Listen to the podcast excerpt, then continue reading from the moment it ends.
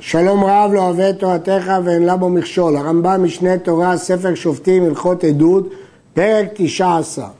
שניים שהעידו ואמרו, במזרח הבירה הרג זה את הנפש בשעה פלונית. במזרח העיר הוא הרג אותו בשעה פלונית. ובאו שניים ואמרו להם, במערב הבירה הזאת הייתם עמנו בעת הזאת. באותה שעה שאתם אומרים שראיתם את העדות, הייתם בצד השני של העיר.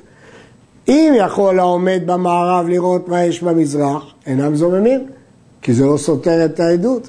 ואם אינו, אינו יכול לראות, הרי אלו זוממים. ואין אומרים שמא מאור עיניהם של ראשונים רע ורואים מרחוק יותר מכל אדם. הרי אנחנו הולכים להרוג את העדים זוממים, אז לא נגיד שנחפש איזה זכות, ונגיד אולי בכל זאת הם הצליחו לראות מרחוק כדי שלא נהרוג אותם, לא אומרים. כמובן שעל סמך זה לא היינו הורגים את הנידון, אבל להרוג את העדים זוממים היינו חושבים שאי אפשר. למה? כי אולי יש סיכוי שראו מרחוק? לא. אם אי אפשר לראות, אז הולכים אחרי הראייה הנורמלית. וכן הם העידו שניים ואמרו בבוקר רק זה את הנפש בירושלים. ובאו שניים ואמרו להם ביום זה בערב הייתם עמנו בלוד. אם יכול אדם להלך אפילו על הסוס בירושלים ללוד מבוקר עד ערב, אינם זוממים, אין שום סתירה. הם היו בבוקר בירושלים ובערב הם היו בלוד. ואם אינו יכול להגיע, הרי אלו זוממים, כי לא ייתכן שהם ראו בבוקר דבר בירושלים ובערב הם היו בלוד.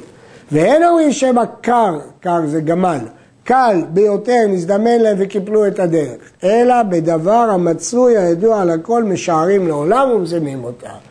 אם זה מצוי, ידוע, ואם הם טוענים אחרת, עליהם להביא הוכחה.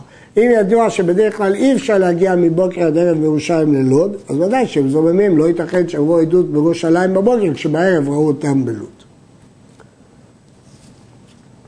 שניים שאמרו, באחד בשבת הרג זה את הנפש. ובאו שניים ואמרו, ביום זה עמנו איתם במקום אחר רחוק, אבל ביום שלאחר יום זה הרגו בוודאי. אנחנו מסכימים שהוא רוצח. רק שהוא הרג יום אחרי שאתם מעידים עליו. אפילו העידו אחרונים שקודם כמה ימים הרגו, זה לא עכשיו, זה לפני כמה ימים, אבל זה יום אחרי העדות שלהם. הרי זה ההורג עם עדיו הראשונים נהרגים. הרוצח נהרג בגלל העדים השניים, והעדים הראשונים נהרגים בגלל שהם זומים, למרות שהרוצח נהרג, שהוזמו, שבעת שהעידו שהרג, עדיין לא נגמר דינו להרג, הרי הוא הרג רק אחר כך. אז כשהם העידו, הם זממו להרוג איש נקי. ולכן יהרג. אבל אם באו שני עדים בשלישי בשבת ואמרו באחד בשבת נגמר דינו של פלוני להריגה ובאו שניים ואמרו באחד בשבת עמנו הייתם במקום פלוני הרחוק אלא מערב שבת נגמר דינו או בשני בשבת נגמר דינו כלומר לפני העדות שלכם הזוממת אין עדים אלו שנזמו נהרגים שהרי מכל מקום, בעת שהעידו לה, כבר נגמר דינו להריגה. הרי הם העידו שני עדים בשלישי, וביום השלישי גם לפי דעת השתיים האחרים כבר הרוצח היה חייב מיתה. אז הם העידו על אדם שחייב מיתה, אז למרות שהעדות שלהם זוממת, זה לא משנה כלום, מכיוון שכבר הם העידו על אחד שנגמר דינו להריגה. וכן לעניין תשלומי קנס, כיצד? באו שניים בשל... בשלישי בשבת, ואמרו באחד בשבת גנב וטבח ונגמר דינו. ובאי ושניים ואמרו באחד בשבת עמנו הייתם במקום רחוק, אבל מערב שבת נגמר דינו.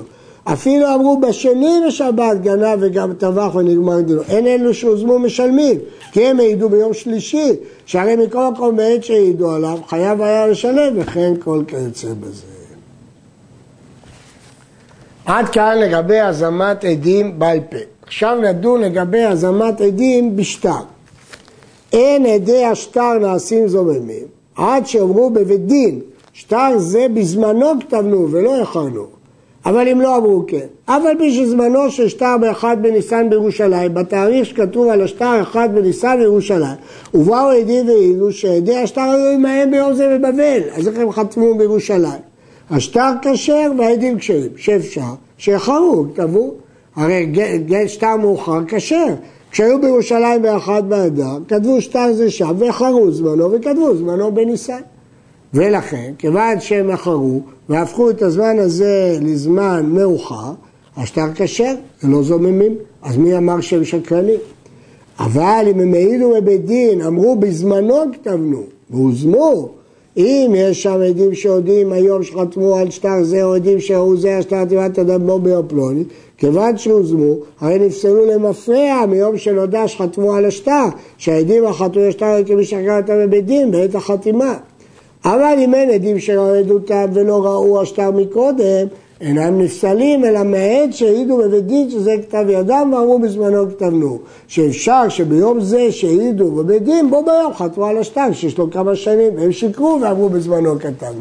ולכן רק ביום הזה הם נפסלים ולא מיום הקודם. עד כאן.